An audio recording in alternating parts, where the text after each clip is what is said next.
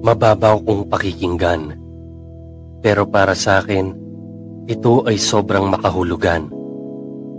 Dahil ang kwentong ito na aking ibabahagi ay isang patunay ng pagpapala ng Diyos.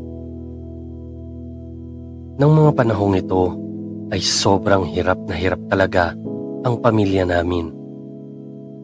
Mag-isa lang kasi akong nagtatrabaho para sa amin. Hiwalay kasi ang aking mga magulang at kasama ko ang aking ina at nakababatang kapatid. Estudyante pa sa kolehiyo ng mga panahong ito ang aking kapatid at mapalad kaming sagot ng uncle ko ang pagpapaaral rito. Ang nanay ko naman ang masipag na nag-aasikaso sa amin. Ako naman ay nagtatrabaho bilang office staff sa isang manufacturing company. Pero ganun pa man, ay hindi naman ganoon kalaki ang aking sahod. Madalas, kulang ito kung kaya't nakukuha ko pang magkautang. Isang araw ay kinakailangang umuwi ng Maynila ng aking nanay. Naiwan kami ng aking kapatid sa bahay dahil walang mag-aasikaso, ay mas maaga akong bumangon para makapaghanda ng agahan at tanghalian namin at gumayak para pumasok sa trabaho. Hindi kasi ako po pwedeng maiwanan ng shuttle service papuntang trabaho na aming binabayaran kada sweldo.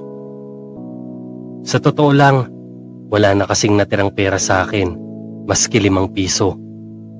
Simot na simot na ang aking bulsa at pitaka. Kaya papasok ako sa trabaho nang walang dalang pera kahit magkano. Sa kasiwayang palad ay hindi na rin sasapat ang pagkain na meron kami.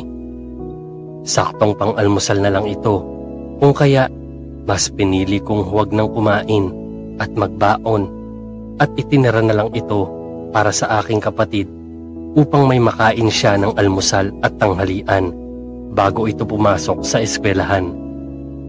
Bale, papasok ako nang hindi nag-almusal, walang pera at walang baon. Ayoko rin kasing dumaing sa aking nanay dahil hanggat kaya kong matiis ay kakayanin ko.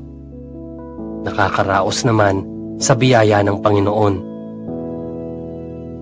Masaklap man ang simula ng araw na yun ay sinimulan ko ng mag-asikaso para mahabol ang shuttle service para huwag maiwan ito. Mula sa bahay namin ay kailangan kong lumakad ng mabilis sa loob ng limang minuto para marating ang kung saan pumaparada ang shuttle. Matinding pagmamadali ang aking ginawa dahil napansin kong late na at baka di ko ito maabutan. Wala akong pamasahe para mag-commute papasok ng trabaho. Pagdating ko kung saan pumaparada ang shuttle, ay nanlumo ako dahil hindi ko ito inabot. Wala na doon ang shuttle service. Wala na akong magagawa kundi bumalik sa bahay at magbaka sakaling may naitatabing pera ang aking kapatid para makahiram ng pamasahe papasok sa trabaho.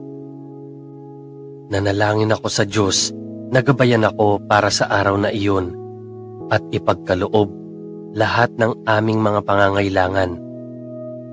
Mabilis akong lumakad pabalik ng bahay. Pagdating ko ay kaagad ginising ko ang aking kapatid. Mabuti na lang at may natitira pa itong kaunting pera kaya nakahiram ako ng 50 pesos. Sapat para makarating ako sa aking pinagtatrabahuhan. Habang nasa biyahe ako, ay nakaramdam na ako ng gutom. Kailangan kong masurvive ang araw kaya nanalangin muli ako at humiling na siya na ang bahala sa akin. Siya na ang bahalang magpakain sa akin para sa maghapong iyon at mag-ingat sa aking mga mahal sa buhay. Malapit na akong makarating sa aking destinasyon pero isang text ang aking natanggap. Mula iyon sa isang worker ng isang factory ng aming kumpanyang pinapasukan. Nakalagay sa text na dumaan daw ako sa planta na iyon. May iniwan daw ito sa security guard ng gate. Isang bilaong puto paw. Tikman ko raw. Bigay lang niya sa akin.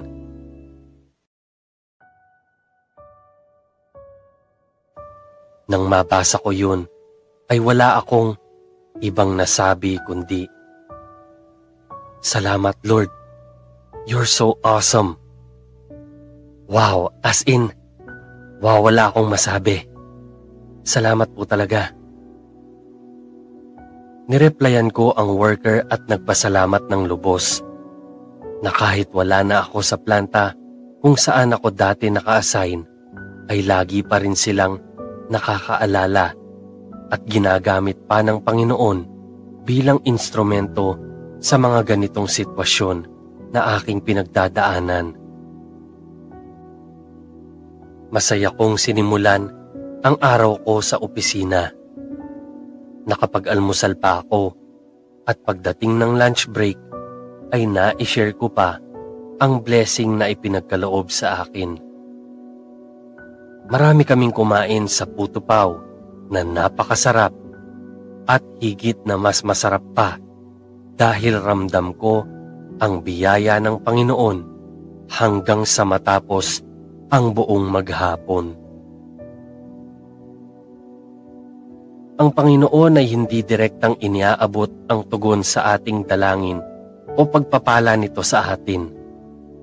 Ito ay kanyang ipinadadaan sa kung kanino o anumang instrumentong kanyang gagamitin para ito ay makaabot sa atin. Basta kahit gaano man kahirap o kasama ang simula ng bawat araw natin, lagi lang tayong manalangin at magtiwala sa Kanya.